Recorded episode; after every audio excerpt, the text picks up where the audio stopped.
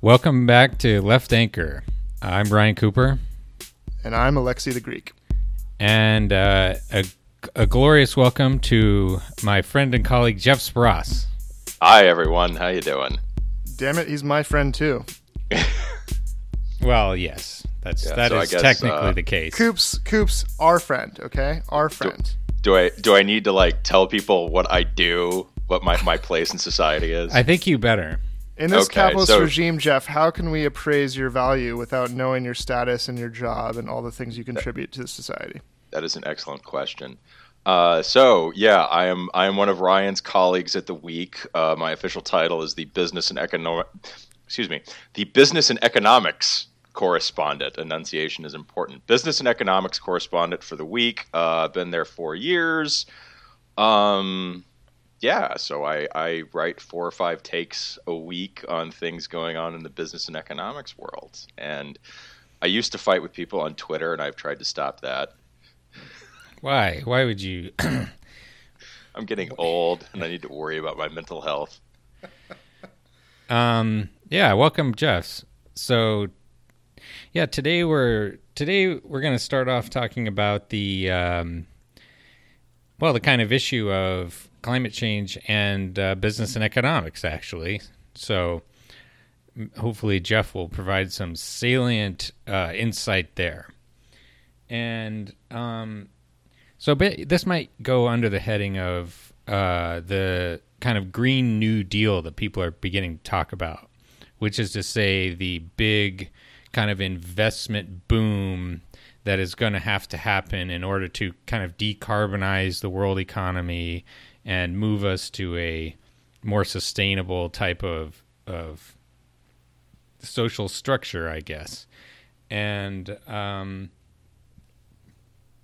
I guess what I first kind of wanted to discuss was the the the general I don't know what you might kind of call like hair shirt environmentalism the uh the idea that you know uh, you know America is living in a very wasteful very consumerist society.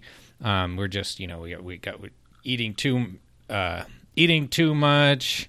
We're drinking too much ouzo and too much beer and and um you know living too high on the hog. And what we're all going to have to do is kind of kind of like dial things back and uh, be live much more efficient maybe much more primitive lives akin to our kind of pre-capitalist ancestors even in order to deal with climate change. And um yeah i guess so uh maybe just as a as an initial comment here, you know, I, I think there's certainly a pretty large grain of truth in that, insofar as that Americans especially, but also Australians and Canadians uh, are are terrible at this too, do live very wasteful and inefficient lives. They're emitting tons and tons and tons of carbon dioxide. And um, at the very least, our our uh, our society is going to have to become much more efficient in terms of their energy consumption, probably in terms of the type of diets that people have. You know, like beef and lamb is extremely wasteful in terms of carbon dioxide. But I think that's kind of logically distinct from this kind of self flagellatory hair shirt environmentalism. Um, you know, because I think you could you could have a society with as much luxury, more mostly as much luxury, perhaps not as much uh, transport, uh, you know, transportation and flying. That's another thing. Um, but where people don't have to work that hard and they don't have to go back to deliberately inefficient ways of doing things. Like there's this guy Paul Kingsnorth, this kind of poet fellow who It's a nice name. yeah, it's like a very that. nice name. I wish I wish I was yeah, f- um, something out of like a fantasy book. But he's all about how like people are gonna have to learn how to use a scythe again. You know, like mowing the grass with a with a big scythe, and um, I mean it's perfectly, you know, I'll use a lit- scythe as, as long as you don't come for my ouzo. You scared me when you said you were coming for my ouzo. and then you, and then you mentioned I can't eat lamb. Are you trying to just erase all Greek culture? What's wrong with you? It's my anti-Greek prejudice. I Um, knew it. I knew it.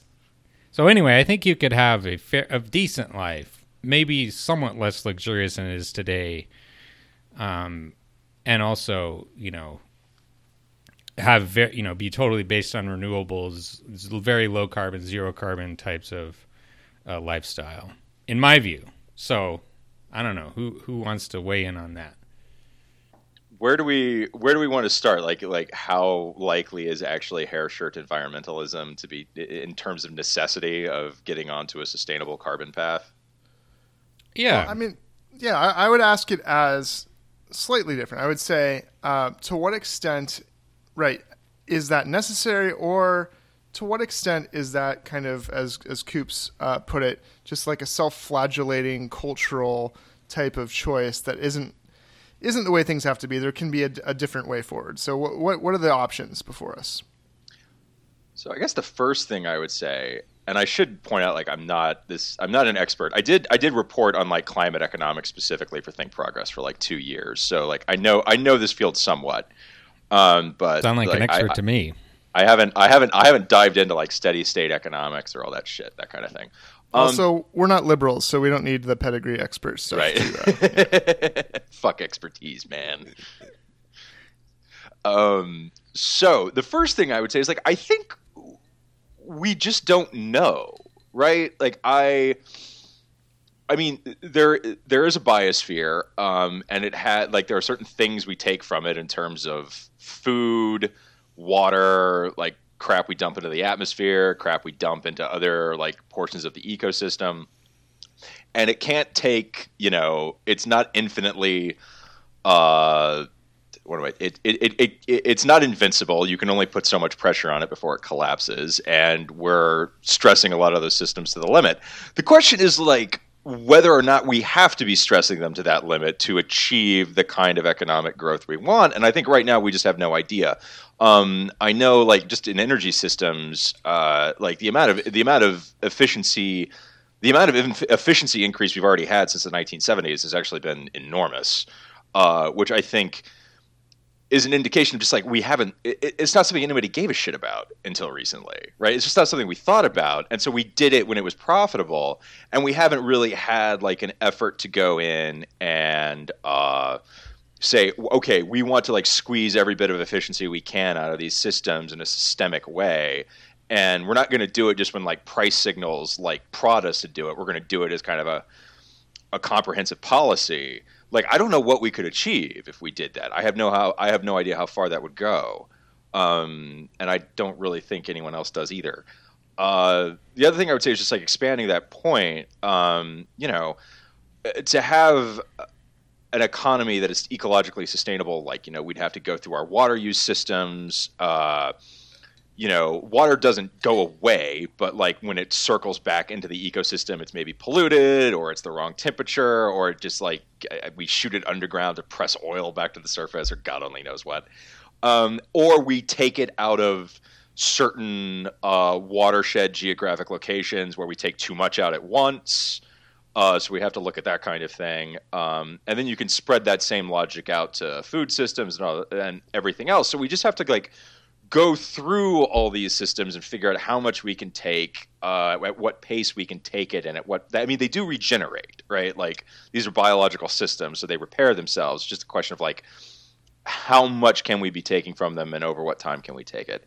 Um, and then the question becomes how much economic growth can we squeeze out of what we can take and uh, there's not an infinitely elastic uh, excuse me there's not an infinitely elastic relationship between those two things but i think so far it looks like the, the relationship is pretty elastic right like i mean there's an enormous amount like i think the like crude version of the the hair shirt argument is just like you know that there's a kind of one to one relationship between like units of GDP growth and units of stress on the ecosystem, and that's that's not correct. Like I mean, you can have. Mm.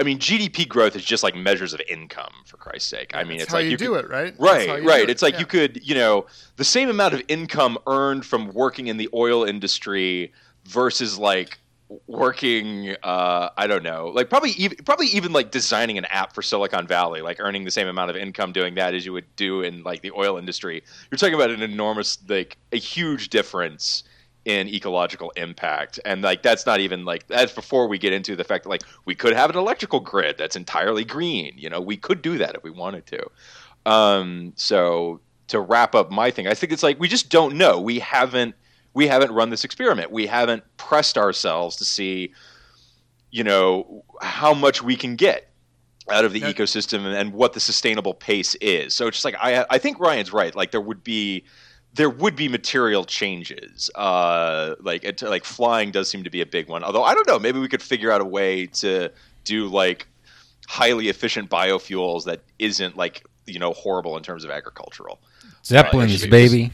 Yeah, What was Like, that? I, Say like, is- I don't know. I don't know what we could do. And like I was. That's I- the thing. who- We haven't oriented our technology, or because capitalism drives everything. We haven't driven our energy and our productive and innovative capacities to focus on these kinds of technological solutions, right?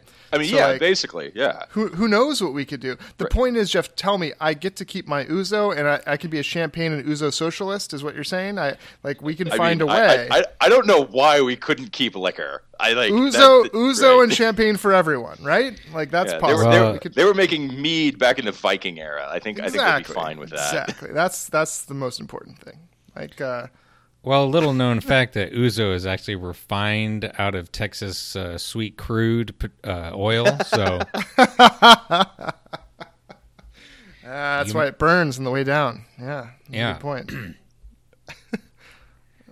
Um, yeah, maybe maybe a, like a, a few facts here that, that I've stumbled over the last uh, the last little bit in terms of um, you know this discussion. Like I was looking at a uh, Naomi Klein at this uh, conference, a degrowth conference, and um, she was saying that you know uh, climate action is uh, quote incompatible with economic growth. And I thought it would be interesting to look at a place which has had not no but very little economic growth over the past decade, um, and that's the that's Europe. Um, Europe had uh, Europe just passed its pre two thousand eight crisis uh, GDP in uh, April of 2016. So more or less eight years of nothing, and it's been growing slowly since then. It's like 1.5 percent, something like that. Not good at all. And the result, in terms of like renewable investment, has been really bad. Um, so you look at uh, clean investment in Germany uh, fell from a high of about twelve billion dollars in the uh, third quarter of 2010 to less than one billion dollars in the second quarter of uh, 2018. Pretty much fell steadily with some spikes here and there. Um, investment in uh, Spain was basically flatlined at nothing for all of 2013, 2014, 2015, 2016, and 2017. And only in the last uh, second quarter of 2018, it spiked up a little bit to to about a billion and a half dollars. Um, same story in Italy, 2013 through 2017, nothing and um, I there I'm just looking at this uh, Bloomberg data set. I'm sure the same thing is true in Greece. Um, and this, you know, when people say degrowth, well, one way of doing that is austerity. I mean, that's literally what that would take to stop growth from happening. Is you would have to like sh- like stop the economy from growing with some sort of like contractionary policy. And one one way that could happen is that you just sort of put the economy in a steady state, which continues to just spew out tons of carbon dioxide. And that's exactly what Germany has done. Germany's emissions reductions have totally stalled over the past like five years. They're down, they're at like 9.5 uh, metric tons of carbon dioxide per year per person. It's uh, like over a fifth of the Euro uh, EU total, and they've made very little progress on that. Um, And so I would say degrowth is not enough either. You know, I mean, it's maybe not even related to the problem. It it depends on the. Uh, But but Ryan, if we have austerity measures like in Greece, where the suicide rate goes up tremendously and people start jumping out of buildings and killing themselves, that will reduce the carbon footprint, and uh, we can we can have a, a better world if everyone just kills themselves. This is like the there's there, like I see people saying there's a secret plot to solve the social security crisis, like the the the crisis in that it's going this trust fund is going to run out in like 2033 by just handing out opioids to everyone in Appalachia, so that they all die of. Oh man, We're gonna Did We're we gonna did we talk about how the uh, what was it the the CEO or yeah, of the company that manufactured the um, the main prescription opioid that is at the, at the like the core of the opioid crisis, has now patented um, like medication to help people that are addicted to opioids and is profiting from uh, like like helping addicts who he essentially like helped become addicts through the profit making of the opioid he designed to begin with. It- It's just such a I mean, sick. that, that that's that's. I mean, bravo to him for a business model, man. Oh, yay capitalism! Anyway, I digress slightly, but Uh, yeah that the or the the Silicon Valley like the the Juul valuation is up to some absurd you know Juuls those little uh, vape the pen things and they're candy flavored and they sell them to teenagers. They're like ex- No, more or less I don't- explicitly marketed to high school kids. And the Oh. valuation is up to like a hundred million dollars or something high and all these silicon valley people are like wow what a growing market. It's like yeah you're being a drug dealer. Of course selling to, like to be fair, when you said jewel, I thought of the Scandinavian pop star. And uh, No, J U U L in this case. oh, I got you. Okay. you see him at the drugstore, you know, right at sort of shoplifting level. Did you guys see this IPCC report that came out? By the way, mm-hmm. for those who don't know, uh, IPCC stands for Intergovernmental Panel on Climate Change. I have I have not looked at it in detail. I have uh, read like you know the quick and dirty summaries. Scary headlines. hmm You know. Um. Well, yeah. I think. I mean, I don't know. Did anyone else have a thought they wanted to start off with, or should I launch it? Uh, you just have such a wait, Go. Coops. Is his sexy deep voice mellifluous? I like m- saying the word mellifluous, but it might not properly connote the, the deepness of his sexy voice. What would you? I was going to say I, I want to hear his mellifluous voice, but maybe that's not the right phrase.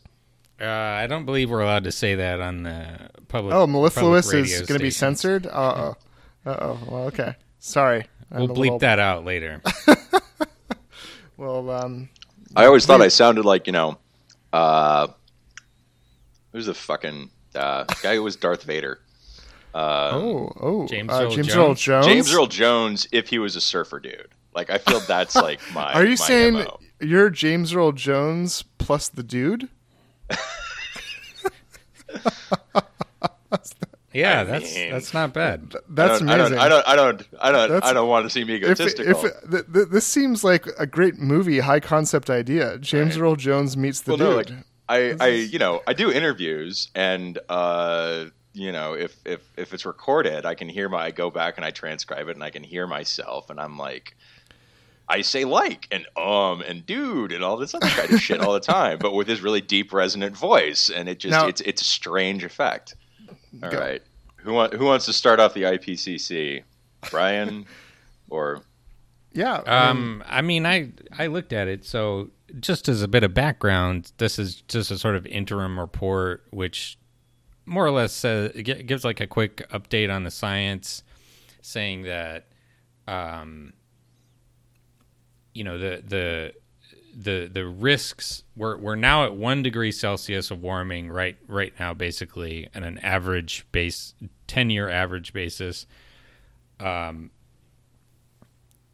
we by uh, 2040 will have hit 1.5 degrees Celsius, and the science coming in about the the dangers of 1.5 degrees is uh, not encouraging, and the dangers of two degrees are even less encouraging. And so, you know, you're t- just talking about the whole panoply of climate disasters um, you know, glaciers melting, the sea level rising up by, uh, you know, a, a like a half a meter or something, and then going up and up for hundreds of years after that. Uh, droughts and floods and um, all that type of stuff.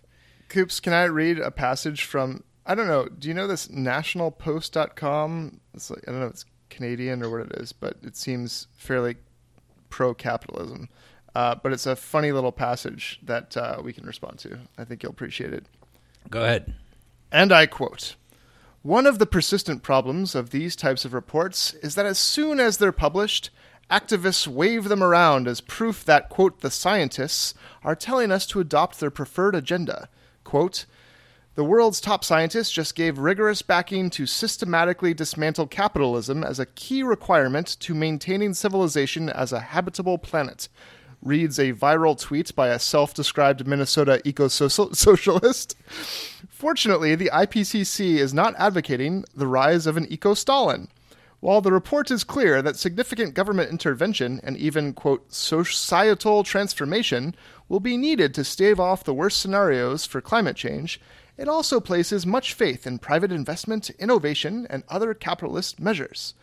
Limiting global temperature increases to 1.5 degrees Celsius will require a major reallocation of the investment portfolio, it reads. And in a sentiment that would be unfamiliar to the likes of Mao Zedong, the report warns against pursuing reforms at the expense of making, quote, the poor and disadvantaged worse off. Okay. I have thoughts. Go ahead. Okay, so like, I mean, the big thing that at least that I took away from the IPCC report, and this has been building for a while. Like you wouldn't, you, if you pay attention to this stuff, you wouldn't need to this report coming out to know this. But it's like we're out of time. Like we need to. Uh, I mean, we need to like completely eliminate carbon emissions worldwide within the next. Ryan, like, correct me if I'm wrong. There's like, I think it's like within the next like three decades, probably, um, yeah. to stay under 1.5 degrees. Uh, yeah, Celsius. something like that. Yeah, uh, which is just, I mean, like, there is no way in hell that market-based systems are going to achieve that. Unlike, yeah, I mean, like the, the the quote you read, Alexi, is right in the sense that like that doesn't mean we need worldwide socialism, but it means like whatever institutions and policies we set up if we achieve this, whatever institutions and policies we use to achieve this massive transformation, it would be absolutely massive, like beyond, I think anything. I mean, it would be it would be historical. It would be precedent setting. Um, like those institutions and systems are not going to be market based. Like they are not going to run on price signals. They are not going to run on private property rights. Like they are going to be like governments getting together and saying we're doing this, um, and here's what we're doing and you know, and the, the, quote throws at this idea that, like, you know, well, if we had like quote unquote eco socialism, that would inevitably mean the poor get poorer, et cetera, et cetera. I mean, horseshit. Like, what we're talking about here is like the main thing we're talking about here is taking away massive amounts of wealth from oil companies. I mean, primarily, yeah. we're talking about like huge oil reserves they have that because they assume they will eventually be sold are now valued at enormous sums. We reduce all that value to zero because the oil stays in the ground and like the same applies to coal, um, natural gas, probably to a large degree. Um, so we're talking, yeah, we're talking about just eliminating wealth, a huge, huge, huge amount of wealth for a bunch of rich people and corporations. Um, and like you know, other rich people and corporations may well be able to get in on all like the solar and uh, the wind power and the new grids and everything else we'd have to build to like completely decarbonize. Um, but like you're talking about a massive elimination of wealth, a massive expropriation to like use the the lefty term. A massive expropriation of wealth from some very, very powerful people who are going to fight you tooth and nail and will accuse you of being socialist for doing it, et cetera, et cetera. They they cannot drink my milkshake. Is the point?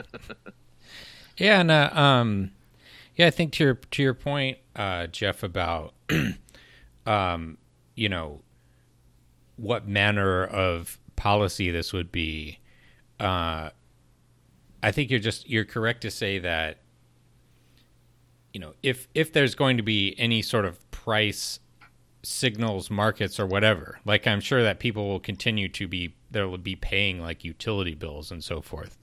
But that will be like a subordinate characteristic of the overall policy. And um, but you know, on the other hand, uh, I think it's it's useful to point out that uh, you know new investment in clean energy in the United States has been ticking along at a pretty high level, um, at an average of uh, you know a bit over ten uh, billion dollars a quarter since steadily since about 2011 and 2011 was the peak from the Recovery Act stimulus projects going through.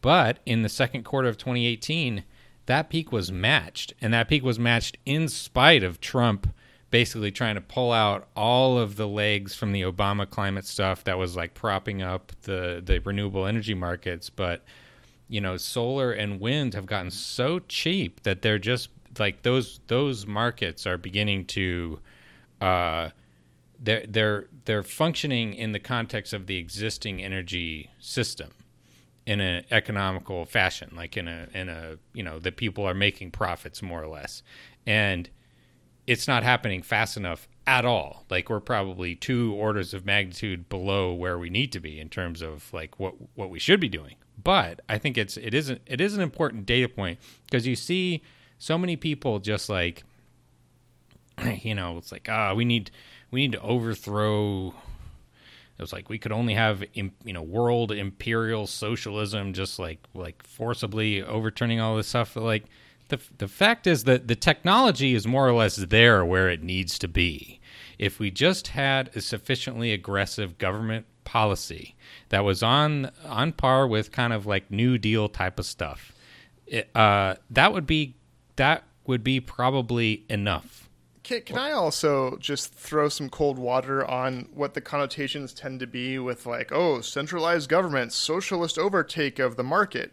Uh, first of all, all that really means is that we democratize, we subordinate the market and the, the, the, the use of that as a tool to uh, allocate resources and fix prices and so forth um, subordinated to democratic understanding of what we need. Like, for example, democracy, the demos, the people realize, shit, climate change is happening. We need to not kill ourselves and have all these problems be exacerbated. So let's use markets and capitalism to serve us and not destroy us. Like that is not a like a radically scary notion. That's actually taking control over like the ways in which we live together, right? Like so so not letting markets be um, kind of um, making democracy subordinate to the markets and, and, inverting that is like a liberatory thing. It's not a scary like Stalinist thing or something. Well, it's right? liberatory for like 95 99% yeah, of the population that's right. Yeah it's the, the other it, yeah, it's the remainder it's confis- who have all right, the power. it's, exactly it's confiscatory for the, the, the small small percentage right. of people. Like jeff bezos who apparently did you know this? He if he had his wealth in dollar bills he could ha- line them up and go to the moon and back not once not twice not three times 39 times his dollar bills would go to the moon and back and you know he earned every single one of those dollar bills. In in in ten seconds, he earns the the median amount of his workers in a year. When they work a year for him, yeah. he does that in ten seconds. You know, I I mean, I I, I am in agreement with both of your points. Yeah, I think like when I when I say it's like you know the the systems and institutions we come up with to like fix this problem will not be capitalistic. I mean that's what I mean. It's like you know just like the government goes out and buys a trillion dollars worth of solar and wind power that like you know the private market is currently able to provide. And it goes out and buys it not because it's trying to make a profit because it's just like we need to do this. So it goes out and it buys it from like a bunch of private companies and it sets it all up. And it pays people to do it et cetera et cetera. It's just like you know it is it is the idea that like we decide you know the government uh i'm i'm, I'm going to try not to sound like i I don't want it to sound like a team MMT or anything like that, but like the government controls the currency, so they just print the dollars they want. They go out and buy it, and they just need to make sure we don't like cause inflationary pressure. That's the only thing they need to worry about. Um, and so it's it, it's just like the government saying, "Screw the profit motive. We, we don't care." Like I mean, the entire the entire sort of you know economic framework we work under right now of like you know we got to worry about the deficit we got to worry about the debt and you know the federal reserve has got to like you know keep a lid on this shit. I mean, that's all about like treating treating public finance like like Alexi said, the democratic control. It's taking the democratic control of the government's unique economic power and trying to subordinate it to the private market, specifically to the profit interests of like wealthy investors. I mean, that's what it ultimately is about. And so you just have the government say, screw that. Like, we need to do this. We have the power to do it. We're going to go do it. And like, yeah, we uh, like this would be done using the accomplishment that like a lot of private markets and investors have already achieved. And the government would just be saying, okay, like on its own, the price signals are not going to make this work in time. So we're just going to like, you know, hop in with the money to buy as much as we need and like, you know, incentive, like to just pay them for as much solar power and wind power as we need to like get this done. Uh, yeah. I like it. I like it. Um, one final factoid here, which I looked up and I just wanted to mention because I see people. W- one common um, take that I've seen uh, here and there is that air conditioning is somehow a problem, and that what we need to what what we're in the future we're gonna have to be we're gonna have to get um, get used to being without air conditioning, and uh, according to the uh, Department of Energy, air conditioning uses up about six percent of uh, United States electricity. Um, and I, I couldn't find a figure for heating for the uh, United States, but I, according to some UK government report, heating is uh, responsible for about a third of all of the UK um, emissions, and that's you know residential and industrial and so forth. And uh, those aren't equivalent figures, but um, you know the electricity sector is not uh, is not even the biggest source of carbon emissions itself. The transportation sector is now. And so like the it, like air conditioning is a trivial source of, of emissions. It's uh um and I think in fact it's going to it's going to be increasingly important for people to be able to live in a lot of places uh, during the summertime. And um, you know, the, it's again a question about efficiency. Uh, people have been making a ton of progress with air conditioning over the over the like last couple, few decades, um, with you know ground based heat transfer, heat pumps, and so forth. Um, and uh, you know the the the thing about I guess to to finish the thing about air uh, cooling is that it's a lot easier to do without heating than it is without cooling. You know, like if you're in some if you're in your house, so long as your pipes aren't freezing, you can survive if it's cold. But it gets up to 100, 110, 120 degrees. That's when people start dying. Um, you know, you you you can't humans can't tolerate heat nearly as well as they can tolerate cold. You know, I mean, because we can generate our own warmth inside our bodies. That, I think that's an important point to end the conversation on. Uh, insofar as I think there's this tendency to culturally associate kind of deprivation and sacrifice uh, and suffering as this trade off. Like capitalism, right, putatively gives you luxury and, and all these delightful comforts, and socialism and the realities of climate change means you're going to have to face reality and really suffer. And that's just a false dichotomy. It's bullshit. Like, there's so much waste with capitalism, but also so many things that don't make us happy or comfortable uh, in any way. And the shift is going to be a dramatic change in what we have to do with our lives, but it doesn't necessarily entail all the terrible things you might think uh, in terms of sacrificing like basic comforts and, and joys. Um, that's just not like it's more complicated than that, right? So I think that's the conceptually I want people to try to understand um, that these shifts that we would be calling for um, do not necessarily mean you don't get to have um, a happy, comfortable life. Um, but some of the silliness that, that goes with the consumerism and, and the nonsense of capitalism will go, right? Yeah. Yeah, I think that's right. I, I, I, I do remember like I did some work a while back when I was at ThinkProgress, I did some work on like you know uh, proposals to like I think it was like green. It was it was like green New England or like green a New England state. Uh, I was trying like am I referring to the right? Yeah. The the the the northeastern corner of the US. It was like greening those states or one of those states. and I mean the, the one of the points they made was just like, look, we've already got this like electrical based heat pump technology that can that can do a lot, and if it's purely electrical, then you you just need to green the grid. And like we said, with like air conditioning is already electrical, so like once you green the grid, you're good. Um, and it's uh, yeah, it's just like there's, I I think there's this thing that happens where people like who don't I'm, I mean, like they're just not thinking these things through, or they're not like sufficiently aware of just like you know all the different pieces you can move and where all the possibilities are.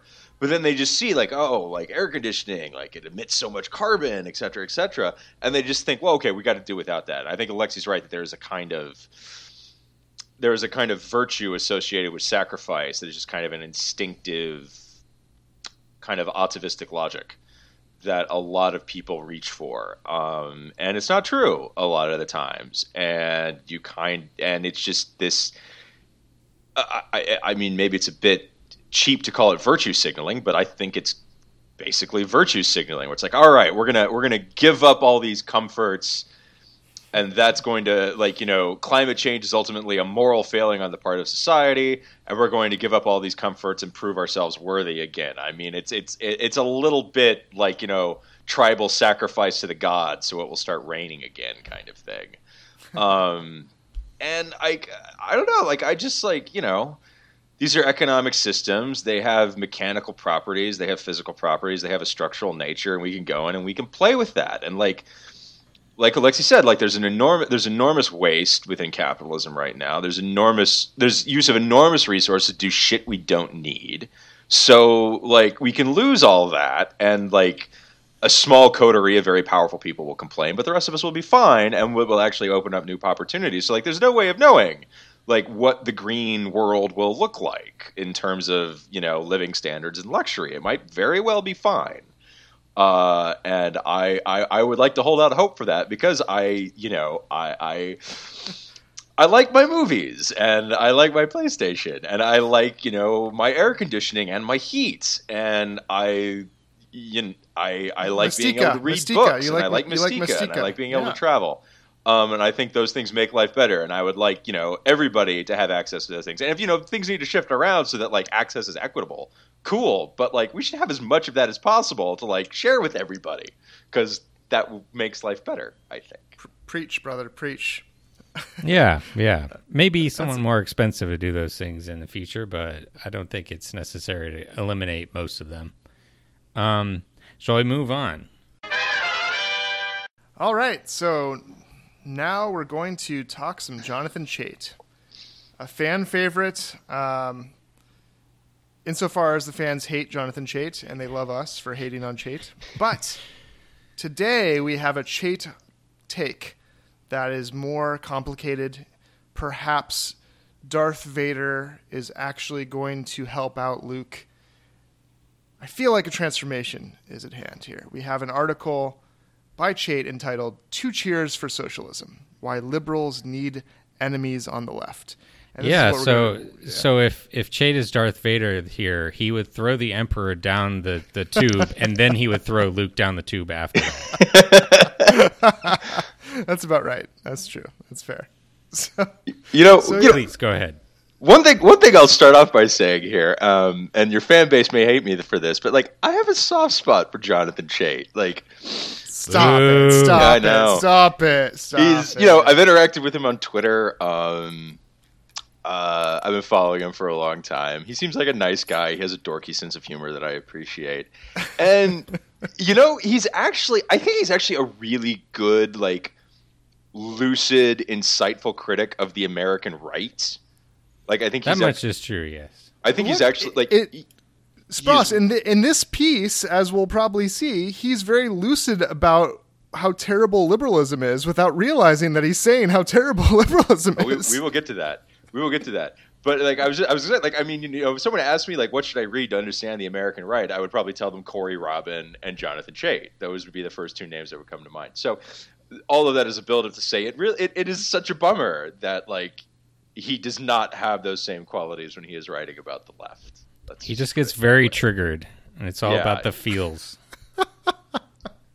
No, but so so this piece is like a beautiful melange of uh, passages where I'm like, holy shit, is he socialist now? Like, he is clearly talking about how ineffectual and terrible liberalism is and how politics today to counter the, the revanchist, you know, revanchist uh, reactionary right needs a principled left and and I'm like, and then at other moments I'm like, oh, so he's trying to reconcile that with his, you know, aesthetic preference for milk toast, uh, as Coops might write, uh, limp dish rag centrism.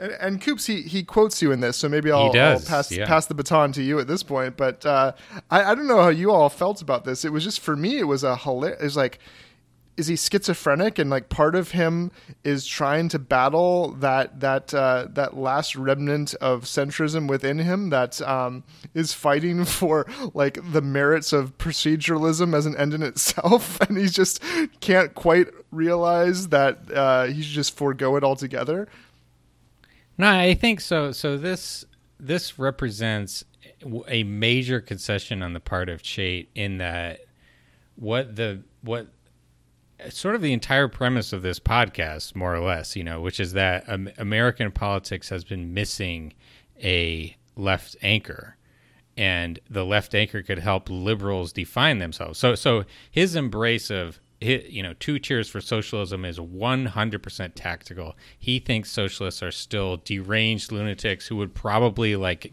bayonet his children in their in their sleep.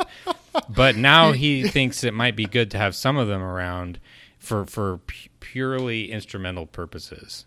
Yeah, quote, I he says, quote, I see the potential rise of socialism as a way for liberalism to restore its vitality. Yeah.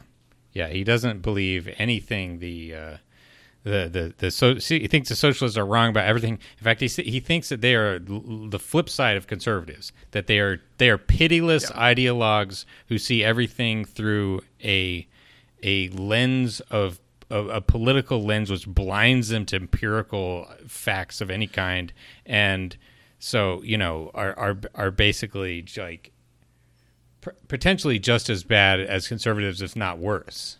Should we slow this down? Because I, I think I'm at least so geeked on the fact that Chait has conceded like the main point in politics today that I'm just like uh, running ahead of my whatever the freaking aphorism is. But I mean, like, like I have I have several things I want to toss out, but like who wants I to break down his argument before we get into it? Who wants to break down the basic argument? I, well, I, I'll I'll hand that to Ryan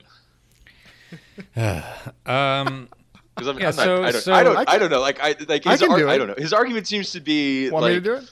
the the right has like got its mojo back so like we need the left the like socialist left to get its mojo back too so like liberalism can return to its proper place as kind of like the mediating middle ground between those two forces yeah, Uh, the the vital center, yeah as the Arthur Yeah. Schlesinger book put it. Yeah, he points out that in Europe, uh, there are actually working class parties on the left, and then the center right parties therefore concede that you need a welfare state and, and you should care about the environment and all these reasonable liberal things. But in our weird country, we have no, he admits, we have no leftist, uh, you know, electoral power. And so therefore we have this kind of what he calls radical right, which eschews all liberalism and just totally is um, extreme.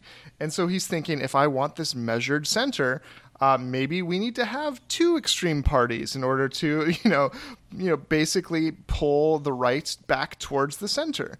Uh, is his argument. So for liberalism, he admits the ineffectual uh, ability of the current Democratic Party and the centrists to combat an extreme right, and therefore we might need an extreme left to be able to kind of uh, balance that out.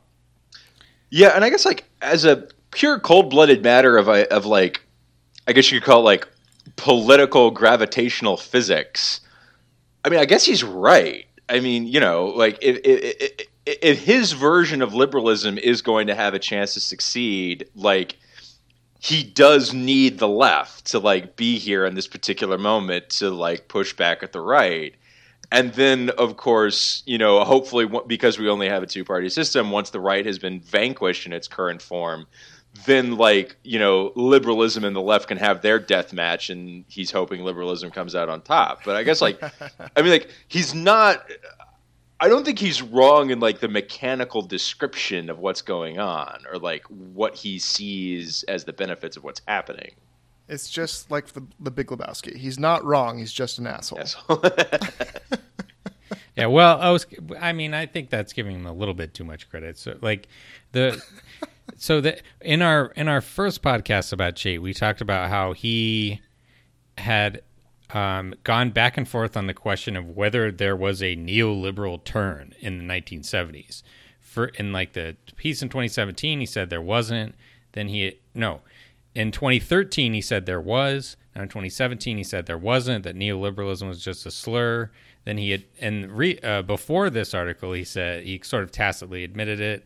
Now he's back to his first stance, uh, or no, his second stance. In So the very his- fir- first what's his sentence, expla- what's his explanation for what happened after like 1970 uh, he just doesn't talk about it. See, he d- like right, the very first sentence of the article: since the New Deal era, American liberalism has had a fairly stable meaning. That's complete horseshit. Yeah, that is absolute garbage history.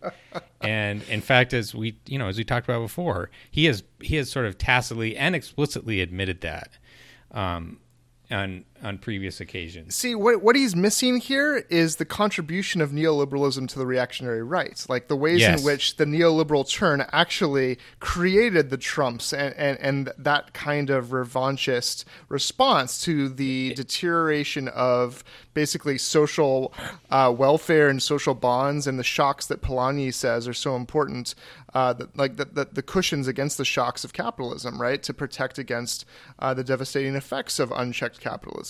And so he ignores all of that and pretends that like sui generis, the reactionary right, just like arose from nothing, and liberalism was the same all along, right? Well, Mao suddenly, for some reason, we need the left to be principled and oppose it. And so yeah, his, his history is crap, right? Of course. Well, the thing the thing that stuck out to me, like right when I started reading the piece, is he has this passage early on where he says, like, you know, you know, he def- this is his thing where he defines like liberalism as like you know an evidence based experimental project that does. I mean, he literally says experimentation meant liberals lacked any fixed principle to guide their shaping of the state, but it also meant that it would change with evidence.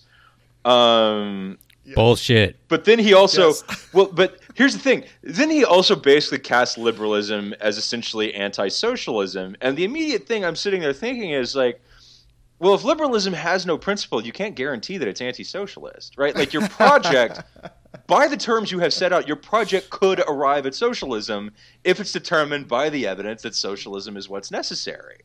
And this gets to Alexi's point that like um, the right didn't arise out of nowhere. It arose because like we made a bunch of policy choices, like beginning around 1970, uh, to just restructure the economy, to restructure the government's role in it, et cetera, et cetera. Um, uh, we've had a string of disasters since, and as like you know, yeah, we reference Polanyi as he points out the way human societies, like as a collective organism, often react to this kind of contradiction, to this kind of paradox, is they go nuts and dissolve and defend, descend into fascism. Like he literally he describes fascism as like a kind of a way for society as a collective organism to like resolve the schizophrenia created by democracy on one side and the market on the other. Yeah. Um, and so we took a turn in the 19 beginning in the 1970s that like heightened those contradictions, and now here we are. Like you know, Yeah. I mean- American society is having its collective mental break. This is the point that he can't wrap his mind around, and liberals often won't admit or see, which is the whole question of it's either socialism or barbarism is just the reality of what happens when you let unfettered capitalism operate and economic liberalism operate. You're going to get one reaction or the other in order to cushion the devastating effects of it, right? Yeah, Right. yeah, and you know, it's, you're talking about this evidence-based stuff. Like he, um, you know, we are talking about the the neoliberal turn in the 1970s, which I think definitely enabled the rise of the radical right, especially after 2008, but but didn't cause it entirely. You know, the civil rights movement had a lot to do with that, I think, and um, you know, in, in the you know, as concretely in the 1970s, the Democratic Party turned hard to the right on like most economic questions. You know, you're talking about antitrust, you're talking about taxes, you're talking about regulation, you're talking about welfare. You know, the the Democratic Party started participating in like chipping away on on all that stuff, you know, and in the case of uh, you know Bill Clinton repealing a New Deal policy, you know, re- really I think that's the the the keystone and irrefutable piece of evidence in the case that the Democrats turned right after. Uh, you know, f- compared to the 1930s, because you're talking about Bill Clinton signing a bill to literally repeal a New Deal policy, which gave money to poor mothers and they did it on market bullshit ground. And this gets to the point of him saying like he says in his second sentence in the in the article, which is also complete horseshit. Liberalism meant a mixed economy using using either government or market, depending on what the evidence seemed to favor in any given case. Fuck you. That's not even close to true. This- Was look, there this is the evidence same- supporting welfare reform? The no. same fucking trope, the same trope, and this is the Ezra Klein bullshit that, you know, it's funny. He quotes some excellent critiques of liberalism from Bhaskar, from a number of people. Uh, liberalism is bullshit for a number of reasons, but the main reason is it pretends it's the only non ideological ideology, right? That just has like objective facts uh, and ev- empirical evidence that guides it. It's just about like what's excellent without regard to any norms or any, you know, actual values beyond like some objective notion of what's good for society, which is an absurdity in, in philosophical terms anyway. But like, it's total bullshit that there was evidence, as you say, for these things, and instead it is reactionary in so many ways. Not just Clinton being reactionary in economic liberal ways, but like it's no coincidence that the 1994 crime bill was a Clinton project, and that both Hillary and Clinton called you know young black men super predators along with everyone else, and mass incarceration was exacerbated like in the extreme. This went part and parcel with promoting capitalism, right? Yeah, yeah, yeah. And in fact, you know, Bill Clinton in his press conference, he's he made an explicitly moral argument about why we should get rid of welfare reform. And he was signing the bill. He said he wanted to get people to be able to earn a check, not a welfare check, a paycheck, not a welfare check. And so he's saying that making money through labor market institutions is explicitly more morally praiseworthy than making money through, uh, uh, per, you know, a welfare program. And that- Meritocracy, baby. Meritocracy. yeah. And the actual concrete effect of that policy was to increase extreme $2 a day poverty in the United States by about 150%, according to the studies that I've read. Um, and maybe an even even more better concrete example is Obamacare. You know, you're ta- you're talking about a, a a- a ludicrously jerry rigged policy. The market exchanges they suck. Everyone hates Can we, them. can we They're read terrible. this quote from Chait on Obamacare? It's unbelievable. Where, where, Go ahead. Can you guys can you guys find this? Let me let's see. It's it's this passage where he talks about how liberalism basically is only instrumental, and that if it didn't work, it wouldn't be worth doing. Essentially, um, Republicans believe tax cuts and deregulation increase economic growth, just as Democrats believe Obamacare helps people afford insurance and that regulating air pollution increases health. The difference is that practical reasons are the only justification for liberal policy. If Obamacare did not help people afford medical care or pollutions did not improve air quality, they would have no liberal justification at all. the hilariousness, of course, is that fucking socialist healthcare is way more efficient and pragmatic and practical and cost saving, right? Obamacare is a ridiculous way to do healthcare. I was talking to my sister the, the last weekend, and she's saying that they literally they literally can't afford it. the The premiums are like twenty thousand dollars for a year's worth of coverage for her and her husband, and the deductible is like fourteen thousand dollars.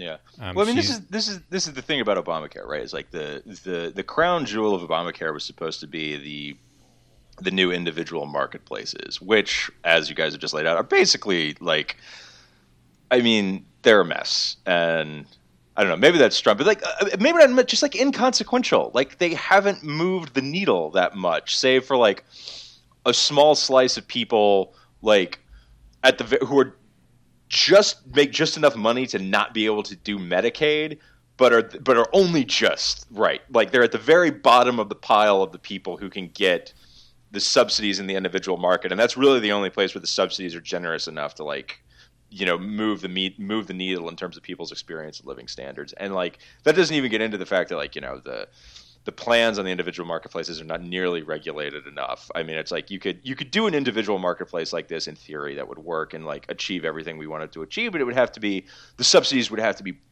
way way bigger and it would need much stricter regulation on all sorts of points.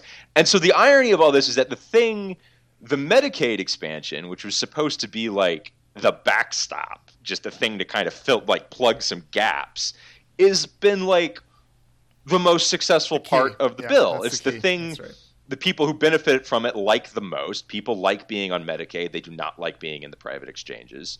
Um, it is the part that has probably gained the Democrats the most political cred. It's the part that arguably stopped the Republicans from repealing Obamacare. Um, so yeah, it's like the the one part of the bill that like actually expanded the single payer system is the only part that has really paid major dividends. Yeah, it's it's the exact opposite of what Chait is saying. Right. The idea that Obamacare is great because of how well it works and how practical it is, it's the opposite. Like the Right. reason we got that is for ideological reasons. Like Yeah, the opposite of worship. Right. Right. I would I would actually and I would actually take this point a bit further. Um, like I, I don't think you could say like the last few decades is like was like governed by a regime of liberalism in the way Chait wants it or like Chait's ideal. Like you know we had to contend with Republicans in power. Blah blah blah blah blah. But from 2008 to 2010, I think you could say Chait's form of liberalism had its moment in the sun. And what happened? Well, we got Obamacare, which we just discussed. But the other thing that happened is that the government utterly catastrophically lowballed the amount of stimulus it would need to like rebuild the economy and prevent the kind of like you know Polanyi rev- rise of revanchist fascism that like happens when you have this kind of catastrophic collapse. And the other thing they did was they fed like millions of homeowners into the foreclosure maw to like prop up Wall Street. Like by by Chait's own metric of like evidence-based technocracy to improve human flourishing, liberalism's moment in the sun was a catastrophic failure. I mean, they completely screwed the pooch. Yeah. Um, poor it- Poochie. yeah, and it's just, it, it- I mean, I, I don't know exactly like what to draw from all that, except for like I think at a very basic level, if you're going to say, well, liberalism is about evidence-based technocracy to like improve human flourishing.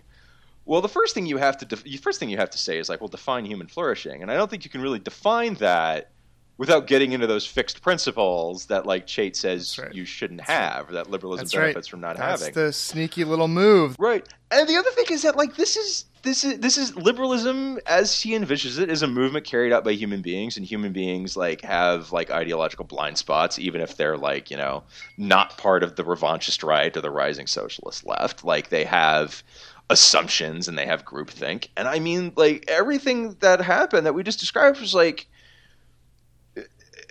I mean, like, yeah, if you were doing like an evidence-based approach to repair American healthcare, you just pass a goddamn single-payer bill because, like, they've had those in other countries and they work fine. So just do that. Like, the reason the reason we did what we did with Obamacare was because, like, uh, there was like, you know, we were. Uh, we were trying to be too clever. We were like, "Oh no, no, no, no, no, no! There's all this other like special shit we need to do because of like Yeah. this is not something that has never been done by anyone else in the world before. Where it's like, oh Jesus Christ, what what options we have to we have to game out all these like variables that no one has ever figured out how to give healthcare to people. Like it's so complicated, you know. How are we going to do it? Like the rest of the world has done this with way less wealth, far Right. better at more efficient. Anyway, it's just it's Yeah, I mean, like there there are arguments for doing it the way we did it. It's just evidence based pragmatism isn't one of them. right. No, it's Lining the pockets opposite. of yeah, exactly. right? It's like you know we have a giant for profit healthcare industry that we're afraid of, uh, a healthcare industry and health insurance industry that we're afraid of pissing off. Uh, you know, we Yes, have this you know random decision that we're not going to spend more than a trillion dollars in the first decade that we just like a limit we just assigned to ourselves for no particular reason. And we want it to be market based because like that that's, makes us feel it. like very serious people. Like this is no, yeah. this is the core of it. This is the core of it, right? Liberalism is cover for fucking oligarchs to line their pockets, and it's cover under the ideology that pretends that like proceduralism and objective empiricism and technocracy and the values of norms and procedures and democratic ideals of all this objective bullshit, right? That provides the cover for the actual power grab of the capitalists and that's the shit that he hasn't come to terms with. Right. Well, I mean, it's like you know, norms and rules and procedures um, for what system? Defined how? Like you know norms and rules and procedures don't just emerge out of the ether. Like society designs them. And designs them based on some fixed underlying principles. And like the some of the fixed underlying principles in this case are like you know property ownership price signals blah blah blah blah blah.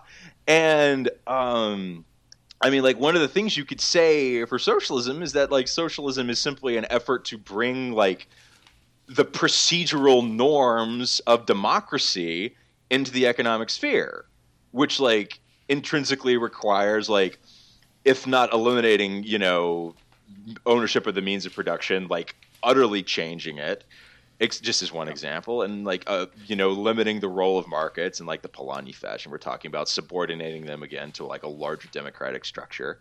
Um, right. So like, yeah, I, I think like uh, like Chait's confused about the premises of his own argument. Like he's making distinctions that actually aren't there to a large extent. No, he has good arguments, but he just doesn't realize what that what that entails, what that should lead him to believe uh, as a result of it. Like, for example, he understands how terrible liberalism is in certain points. Uh, he realizes it's just proceduralist, right? He says liberals, in contrast to both, define freedom as a process, the following of democratic norms and, and rules. He uh, talks about, I mean, essentially at the end of this, he basically says that we have a class war, but we only have one side, the reactionary right, that's waging it. So we need the other side to to like like the he admits liberals cannot um, you know be the team to fight against the reactionary right. They're not interested in a class war. So we need some like wing of the party to be interested in that class war, and we need it. Uh, so so he's kind of realizing all these things without understanding what an indictment that is on liberalism writ large, right? Well, this gets back. This gets us back to the evidence-based thing, right? Like, you know, if if the if the if the radical right is prepared to defend like you know a massively extractive unequal society with like all the property rights built up to protect like a small class of people um i mean how do you unwind that in a way that couldn't be defined as class war. Like, I mean, by definition, there is a class of people who have an enormous amount of power and property, and it needs to be taken away from them. I mean, period. End of discussion. Like, that's the only way to fix the problem. And the reason this is a problem is that if things like keep going down the structure with the structure, if we continue down the path set by the structure, the economic structure we have now, we get Trump and we get worse. Like, you know, this is like a material. This is ultimately a material critique. It is saying like our economy and society as it exists now has certain structural features, and those structural features are going to lead it to cannibalize itself. And like that's not that's not an ideological statement. That's actually like just an attempt to define how the mechanism works. And right. if that argument is correct, then how do you promote human flourishing and avoid catastrophe without a class war? No, that's that's a good point. Yeah. So as much as there is ideology involved, he's also partially understanding but partially ignoring the empirical evidence of what's required in order to um, to cope with the reality on the ground, right? And so um, I, I, do appreciate how he gets the fact that, say, uh, socialism, and he talks about how, and, and we've all talked about this before, it may or may not believe in this is just to quote him, may or may not believe in any of the following public ownership of the means of production, abolish, uh, abolition of profit, confiscation uh, or extremely onerous taxation of private wealth, da da da. But then he says, perhaps the most common defining trait distinguishing socialists from liberals is not any specific program, but a belief that capitalism is irredeemable. And he's spot on about that. That's right. That's the point, right? And and he's coming, I think, to realize, hopefully, uh, along with others, that that is the crux of of the thing, right? Like once you realize that capitalism is irredeemable, you see like so many, uh, like you can make sense of all these things. You get the history right. You understand all how all these pieces of the puzzle fit together. And, and, and I think he's in that that confused state where he's kind of almost got it. I think like right. He's he's stated that there there is a conclusion, i.e., socialism, that liberalism cannot possibly come to, but liberalism is also an evidence based project without fixed principles. So, what if the evidence leads you to socialism, right? Like, he's, he's set like an a priori limiting factor on himself that, like, his own description of his project doesn't justify. And, like, he might be about to, he may be, like, on the verge of realizing that, like, this thing he says, this conclusion he says liberalism cannot come to is maybe the, the, the, like the conclusion that like his own assessment of what's in front of his eyes is forcing him to come to. Like I don't know. We'll see what happens. Yeah. Anyway, Do I don't know. Re- We've been babbling for a while. Ryan, what, what's your jump in, buddy? Um, well, we've been we've been going for a bit. I think that um, maybe as a as a sort of final final comment here, um, we might talk about Chait's sort of uh, repeated Trashing panic left. over over being uh, that he's about to be put in a gulag. yeah, he trashes um, the left at some point. We forgot about that. Yeah. Well, he he he describes um, Sean McElwee as a as a sort of lefty Grover Norquist. This was um, amazing to me. This but, was, I don't know. Maybe I don't know. Sean might appreciate that descriptor. I don't know. we should ask him. We should have him on. well, but previously, um, he he he got in a conversation with Adam Serwer in which he he basically said that if if Ma- if McElwee's faction were to come to power, he would worry they're going to set up gulags to imprison him specifically, which is hilarious because like obviously this this ridiculous fear that he has is grounded in such an irrational appraisal of the situation. He, I mean, just on a on like an evidentiary basis, he calls McElwee someone who is kind of like a purger of heretics on the left. When when Sean is clearly somebody who's trying to broaden the left and wants to bring in as many people as possible and, and like unite the diverse approaches to kind of empowering and uh, creating as much of a powerful left as possible. So it's it's just like on its face absurd, right? Yeah, speci- specifically here, I just looked it up. He said, uh, Serwer says, You think Sean was calling for the mass murder of his political opponents? And Chait says, Through policy, I suppose, but yes. but, like, right, okay. but, like, what, but that's the thing, right? Like, if we're talking about, like, uh, the mass murder of his opponents through policy, quote unquote. Yeah, that's the I fucking mean, what is that? Is that, like, mass, is that, like, metaphorically speaking, it's mass murder? When, in fact, what's only happening is, like, you know, we're slapping tax rates on them that mean you can't like make more than like three or four million a year in today's dollars because that's what you would get if we went back to Eisenhower's tax rates. I mean, like, like is that like, what we mean by like murdering them in the policy like, sense of the word? We're murdering we're murdering free speech metaphorically by not allowing Richard Spencer to speak on campus or some shit like that. Like a better example of this is like he later on in the article he he criticizes um um Will Menaker and from the the Chapo, one of the Chapo guys, as uh, saying that um, he he tweeted that I really hope Eli Lake gets to be the Michael Kelly of the Iran War, and he you know he says that this uh, uh, you know Chapo's rhetoric habitually runs towards violence, um, and what happened, Michael Kelly, as I think we've mentioned before, Michael Kelly uh, was this like incredibly jingoistic pundit in the run up to the Iraq War. He was embedded with a uh, you know an army unit in the invasion, and the, the Humvee he was in turned over in a ditch, and he drowned along with the driver, the soldier, and he was the first journalist to die in the Iraq War.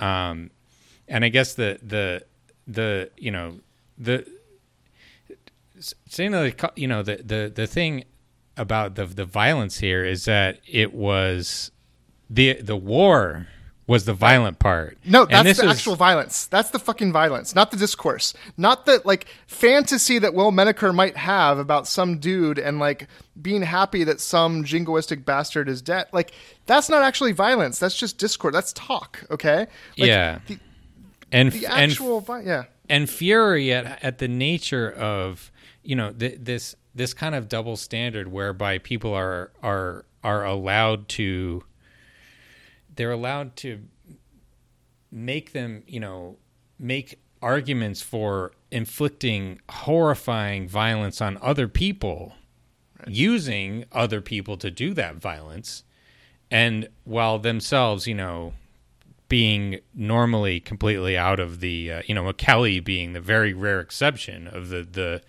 the you know the, the the warmonger who actually got killed and this is I mean it's literally a George Orwell quote which I looked up from Homage to Catalonia he says uh, perhaps when the great the next great war comes we may see that sight unprecedented in all history a jingo with a bullet hole in him Yeah. this is say like yeah. this is stakes. You know, this is about stakes, and these Oh pe- people God. are making real arguments about you know mass mass murder. That was the Iraq War, a program of mass murder. Right. Actual lives are being ended. People are actually suffering, and we're concerned with the discourse and the norms of civility. Eh, like, punching Yeah. a Nazi is a problem. Okay, the Nazi got punched. He's gonna have to ice his face a little bit. Do you know what the uh, the Nazi wants to fucking fucking establish? Like, what violence he actually wants to happen? It- Yeah, it, it's the weirdest like misapprehension of reality that you could even imagine. It's like the most diluted. I, I just privilege, right? Like it's the blindness of privilege that allows you to think that real problems are on Twitter and with kind of people being mean and their thoughts in their heads and the way that people talk to each other, or if they're allowed to speak on campus.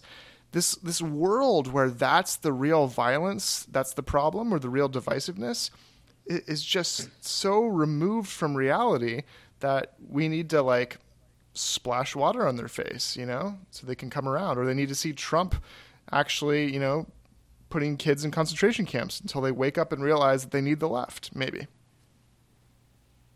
yeah. Well, anyway, I think we've been going probably long enough. Any final comments here? Uh, I had one. I you know one thing this this actually made me think about was like my own political trajectory. Um, I uh, so I, I started writing about politics uh, in 2008 um, because the economy collapsed and I couldn't find work. So like I needed something to do with myself. So I started blogging and podcasting and like you know taught myself the basics of economic policy and healthcare policy because that shit was hot. Um, because it was like, yeah, what the fuck just happened? Um, and back in 2008, like my my blogging from then is still online. Like you can go, like in, in, intrepid people listening to this podcast could probably Nice. go Google it and find it. I won't tell you the specific things to Google, but I'm sure you could. Oh, You should. You can. You, they can go. They can go give them look, a little look, track it down if they Look, want. Give them a little crumbs to find it. Yeah. I um uh I, I did, they're big Lebowski references. Let's just put it that way. um, like I was, I was a big fan of Technocracy in 2008. Like I thought, like you know, Ezra Klein and Matt Yglesias were my two gurus. Like charts all day, man. Like Yeah, you know, Yeah. uh, I Yeah. thought Obamacare was a brilliant piece of policy. I thought the EITC was better policy than the minimum wage hike, et cetera, et cetera. Um, and uh, 10 years later, I'm not exactly sure how to define myself. I know Ryan wrote that post about like he considers himself a democratic socialist a little while ago, and like the way he laid that out, that makes sense to me. So I have obviously shifted very hard left. And the thing I keep asking myself is why did I shift? And the best I can say is that like my values, ha- my, like my fixed principles, my values have not changed. What changed was like what I learned and what I experienced and what I figured out about the economy and policy and also about history and about politics and about like how human beings react to stressors like on a collective basis and all the other things. So like I think like I moved left based on the evidence. is perhaps the best way to put it. Nice. So it's like, and that, that's kind of like maybe that's why like I have a soft spot for Chait because I went down that path, but it's also like why now like I, I watch him like write these things and I'm just like, dude, like like, Yeah. I said, like as I've already said, I think like the premises of that article contradict themselves almost right out of the gate. Um, and I don't know, maybe he'll figure that out someday because that was that was evidence. beautiful, man. Because and that, I, I would just say that that not only was that beautiful, that reminds me uh, of a quote. I don't know if Dave Kibe said this. I don't know who who told me this, but uh, essentially the quote is, "Almost all radical leftists were once liberals." Yeah. Like that. Like essentially, that's that's that's where In you this start country. in this country. certainly. Yeah, yeah. So that, that there's some hope in that, right? Look, if we can turn Chait to the dark side, if we, then we can turn anybody, right? Yeah, he doesn't know the power of the uh, you We've know we've, single payer system. we've kind of mixed our uh, illusions because he was Darth Vader, but we're bringing him to the dark side now. So now it's it's all confused. It's but uh, it's they, okay. oh, Ryan Ben would Ben would kill us for that mixed metaphor. it's Star Wars. Star Wars is bullshit. Oh no, the hate mail, the hate mail is going to pour in now. Damn it.